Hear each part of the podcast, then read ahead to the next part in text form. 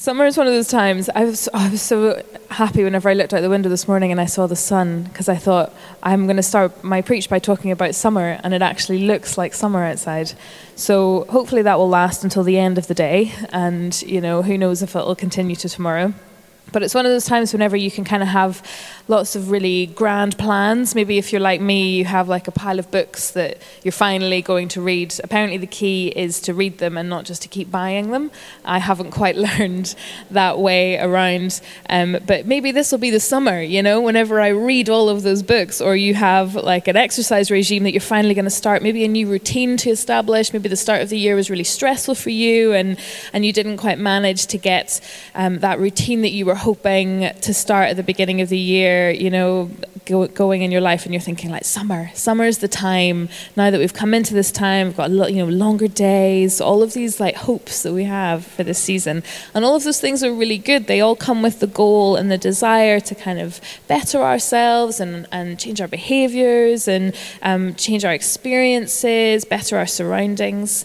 And we're taking the summer here at Central to explore a small collection of the one another statements in the New Testament, of which there are loads. So we are barely scratching the surface. Like Don shared with us last week, Paul said many of these, and Jesus said quite a lot of them as well, and, and they are really challenging. So I'm quite glad that we're only doing seven because they're pretty intense. Love one another, be kind to one another, be patient, be gentle, be humble, be compassionate, teach one another, admonish one another. That's going to be a fun week spur one another on, be hospitable to one another. They're just, they're, they're really, really challenging things to consider. You know, we can let them wash over our head, but when we really consider what does that mean for my life, um, it can kind of get caught up in a whirlwind of, oh my goodness, this is just more stuff that I have to try and do and be better at. And if you're like me, you might end up just feeling a little bit guilty about all of the ways that you discover that you're really not as loving as you wish you were, or not as kind in that circumstance, not as compassionate as you could have been there, not as hospitable there. These are not to become a list of things to master. It's not a list of do's and don'ts but they are words that we really want to take to heart as a community of people. Because, as Don shared with us last week, delving into these words will help us as we seek to become more, fam- more like family together. And that takes time.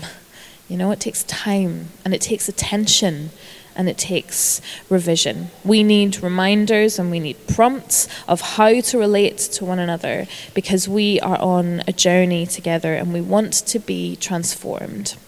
Not just to become better versions of ourselves, but to become more like Jesus, who we follow. That's our desire. Because each of these statements is less, I think, about how we behave and it's way more about who we behold. It's less about how we behave, and it's more about who we behold. Because each one of these statements that we will look at over, this, over the summer finds its most perfect embodiment and its fullest expression in Jesus. And so I want you to hold that in your mind as we continue exploring this this morning. We're honing in on just a few verses today, looking at some of Paul's words to the Ephesians, to the church in Ephesus. Paul came to know Jesus after his resurrection. He had a huge life transformation. He planted churches all over and he wrote them lots of letters to keep in touch with them after he had left where they were, to teach them, to keep teaching them, and keep reminding them of the things that they were holding on to. And Ephesus was one of those places. So when we read this, it's helpful to remember that he's writing to people that he knows really well, that he's deeply invested in, and that he loves dearly. Which is helpful because Paul says a lot of really challenging things. So it's helpful whenever you remember, oh, he was he also loved them. That's a really good thing. Chapter 4 is where we're going in Ephesians today. We're starting at verse 1. I'm going to read it a couple of times because we're just reading a couple of verses today. As a prisoner for the Lord, then, I urge you to live a life worthy of the calling you have received. Be completely humble and gentle. Be patient, bearing with one another in love. As a prisoner for the Lord, then, I urge you to live a life worthy of the calling you have received. Be completely humble and gentle. Be patient, bearing with one another in love. Let me pray. Holy Spirit, we welcome you to come and breathe on these words and bring them to life amongst us. We want to hear your words to us. We want to receive your prompts to us this morning. So we open ourselves to that together. And we thank you for these words. Amen. So at this point in the letter in the Ephesians, it's a bit of a threshold. Up until here, Paul has been concerned about uh, talking about the details of God's plan in Jesus. If you read the first bit of Ephesians, that's what you'll read the good news of Jesus and how we as believers are included in that plan. It's been very macro, like it's all up here. But as the letter moves on, so from about chapter 3 towards its conclusion, it's concerned with grounding this big picture stuff in the lives of the believers in Ephesus, which makes sense to us, doesn't it? Because you can only ride on the big and the epic and the cosmic for so long. At some point, the question comes to you yes, but what about my actual life here? How do I live and keep on living in the light of all of that big stuff that I believe? And that's what I think some of these kind of one another moments give to us. They're an invitation to ground the good news of Jesus in our lives, to learn how to do that daily work of living in the light of the gospel, living in the light of Christ as we relate to each other and to those around us. Like I said, it's less about how you behave and it's more about who you behold. And that's how Paul starts us off. He says, Live a life worthy of the calling that you have received. In other words, live a life that matches up. Live a life that matches up. Paul is all about bringing things into the open, and we should be too. So when he is imploring these believers to live matched up lives for Jesus, and when we take on that same command, we know in our hearts, don't we, that we really need to hear that because we're prone to the opposite. Everything else that follows here from Paul is from a desire to see these people that he loves live integrated lives of faith that find their true north in Jesus and not anywhere else. It is deeply challenging. Live a life worthy of the calling that you have received. Find your true north in Jesus and not in anywhere else.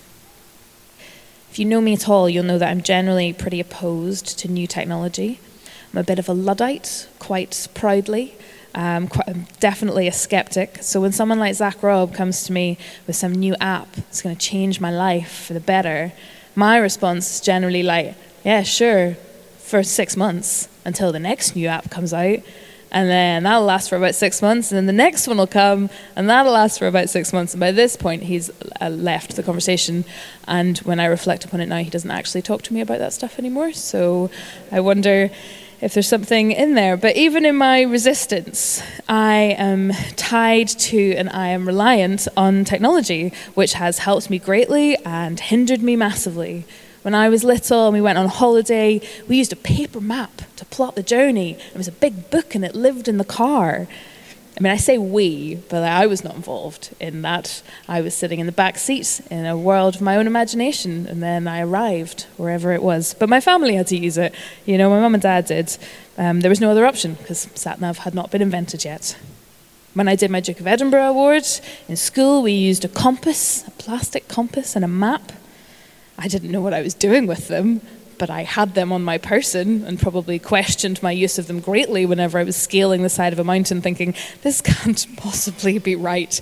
I am 15. What am I doing here?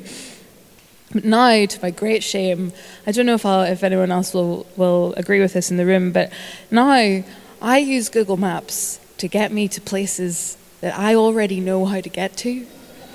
Does anybody else do that? I use Google Maps to get me to places that I already know how to get to. It's not okay. I'm grateful for it because my terrible sense of direction would definitely leave me lost without it, but it does the job for me, you know?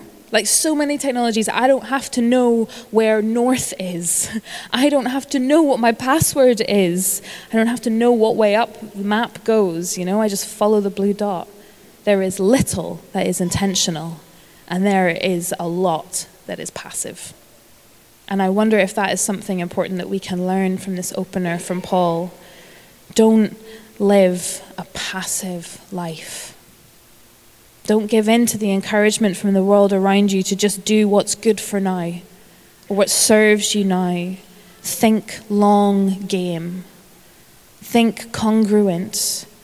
Think a matched up life. Live a matched up life where your internal desire to follow Jesus is the most important thing about you.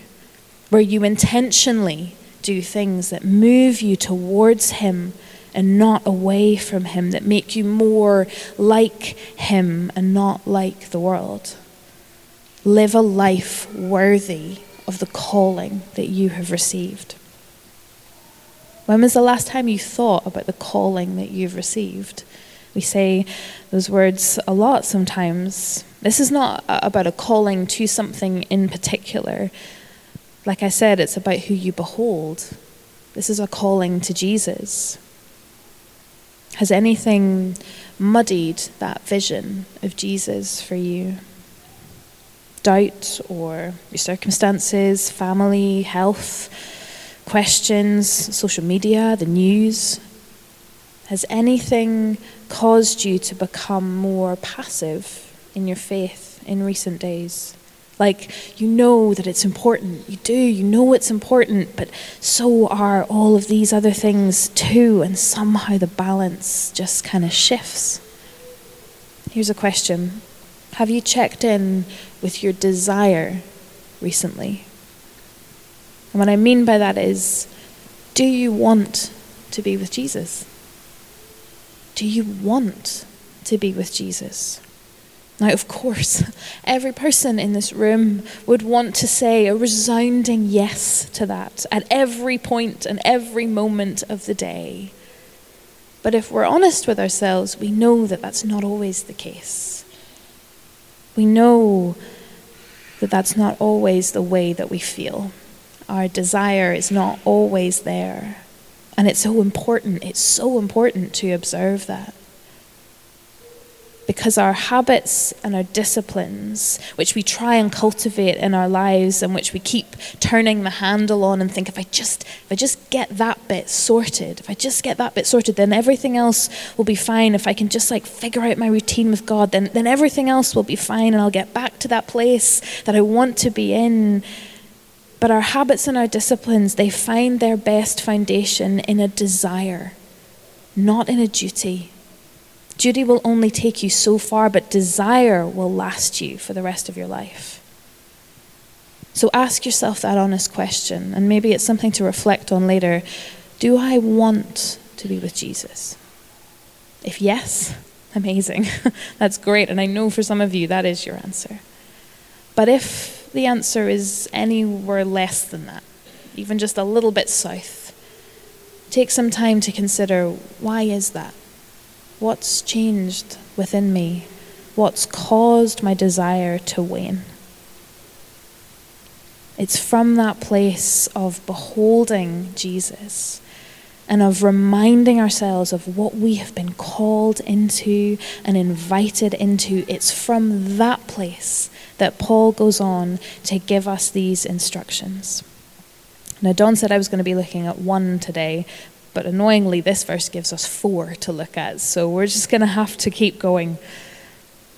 Be humble, be gentle, be patient, and bear with one another in love, or endure with one another. Before we get to the application of what these attributes look like in our lives, I want to talk about why they might be there. Why, why these four? Why humility? Why gentleness? Why patience? Why bearing with? Why endurance? Like we know that they're important characteristics to develop. We know that because when we've experienced them, we've really enjoyed them. Like don't you don't you know the spaciousness that is afforded to you by a humble person who makes room for you in their lives? Haven't you found solace in gentleness? We've all appreciated when someone has been patient with us, especially when we don't deserve it. And we know that we can be incredibly grateful for those in our, in our lives who endure with us, who bear with us through thick and thin. Yet they're rarely what is lauded in our society, are they? I mean, you're not going to like put those on your job application and, you know, tell, tell people like, well, I'm actually just incredibly humble and gentle, incredibly patient, and I love to bear with others in love, you know? They're not words that, w- that we talk about. We, we're, we're told to work harder, and we're told to work faster, and we're told to work smarter. Why figure out how to read a map whenever your phone is going to do it for you? But you see, whenever you behold Jesus, when you behold Jesus, you are not going to get an experience that is faster and smarter. You are going to get these kind of things. That's why Paul is bringing them to us, not because they're admirable or commendable or even because they're good. Whenever we read these things, our mind should not go to how do I develop more of these in my life? How do I become more humble, more gentle, more patient? How do I endure? Our mind should not go to how we make more of those things in our lives. It shouldn't go to our behavior. It should go to the one we behold. Our mind should go to our Savior, Jesus, who is all of these things, all of the time. It is all meant to lead us to Jesus. How do I desire more of Jesus? More of His humility, His gentleness, His patience, His endurance. How do I find those things in my community, in church, in family, in friendships, in, in this city? Because if you're looking for earthly humility, uh, you will find it, absolutely. But you know what? It's eventually going to extinguish. Because our pride is always there, right? Always. If you look to Jesus for humility, you will be humbled by one whose humility took him from the throne of heaven to this earth to live and to give his life for us. Similarly, if you're looking for earthly gentleness, it's only going to last so long. Why? Because we get offended so easily, don't we? I know I do. And our guard goes up, and our words and our thoughts become unfeeling and harsh. But if you look to Jesus as the source of gentleness, you will find one who, in his own words in Matthew 11, said, Come and learn from me, for I am gentle and humble in heart, and you will find rest for your souls. He didn't say, Learn from me because I'll show you how to be better, how to hustle, how to be powerful, or how to make your way here. He said, Learn from me and you will learn gentleness. You will learn my kind of gentleness. Learn from me and you will learn humility. Humility and gentleness that will bring rest to you and to others. If you try and work patience up by yourself, if you're anything like me, that piece of string is going to be pretty short. Because we hate inefficiency, don't we? We hate waiting and wasting time. But if your vision is Jesus, if the patience that you're seeking is His patience, that is a patience that will remain. And it's also a patience that we don't have to try and work up of our own effort. We learn from who He is because He is steadfast. It's not just something He does, it is His character. We need a fresh vision of Jesus as we come to be with one another. And I think that is what Paul is trying to communicate here. As we seek to, to grow in living matched up lives and developing this way of love within our own lives and towards others, we need to know and keep remembering the source of it all. And we get to follow in his footsteps, to live a life worthy of the calling that we have received, which is a road of loss and a road of gain. Because Jesus like humility and gentleness will cost you. It will. It will cost me. It will mean that there are things that we don't get, but that others do. It will mean extending Christ like gentleness to others when we don't think they deserve it. It will mean less of us, and it will mean more of Him. It will mean doing really worthwhile things for God's kingdom that are unseen and unknown and unglamorous and deemed unnecessary by everyone around you. One anothering is hard work. It is really hard work. Bearing with one another in love will not always be your first choice. But it is what Jesus did for us and to us. And it's the way we're invited into. It is the life we're invited to lead. It is a life worthy of the calling that we've received. And so, uh, as I've read these, I wonder that maybe patience is one of the most important of these four characteristics that we see here. Maybe patience is the key. We have quite a loose, maybe even like a weak understanding of what the word patience means. You know, we think of it as like sereneness or calmness, even piety, like, oh, such a patient person, you know? The word patience, it doesn't just mean like to wait for. It comes f- from the, the, the Latin word, the root of it means to suffer. You know, it means to suffer. That's what the word patience means. And that's not often how we think of patience, but maybe it would help if we did, because patience is difficult, right? Patience is not easy. It is not an easy thing to cultivate in our life. Patience is suffering through, patience is endurance, which I realize sounds like an incredibly cheery note to end on today. But it's an important one to hold on to for us as we consider how we live with one another. We are called to endure together. We are called to stand with others in and through their suffering and their hardship, the big things and the little things. Henry Nouwen says that patience means paying attention to what is happening right before our eyes and seeing there the first rays of God's glorious coming.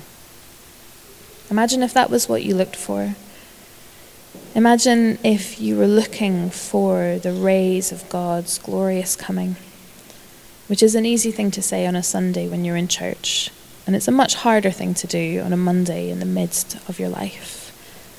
But imagine if you held on to that, if you kept a vision of Jesus as the clearest thing in your life, if that was what you began to seek again.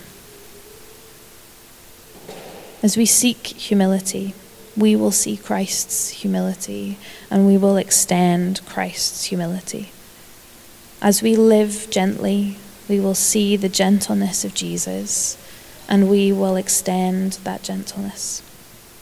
We are patiently enduring with one another, bearing with one another in love towards a greater hope that is held in Jesus because while this earth is a beautiful home for us now, we are sojourners here.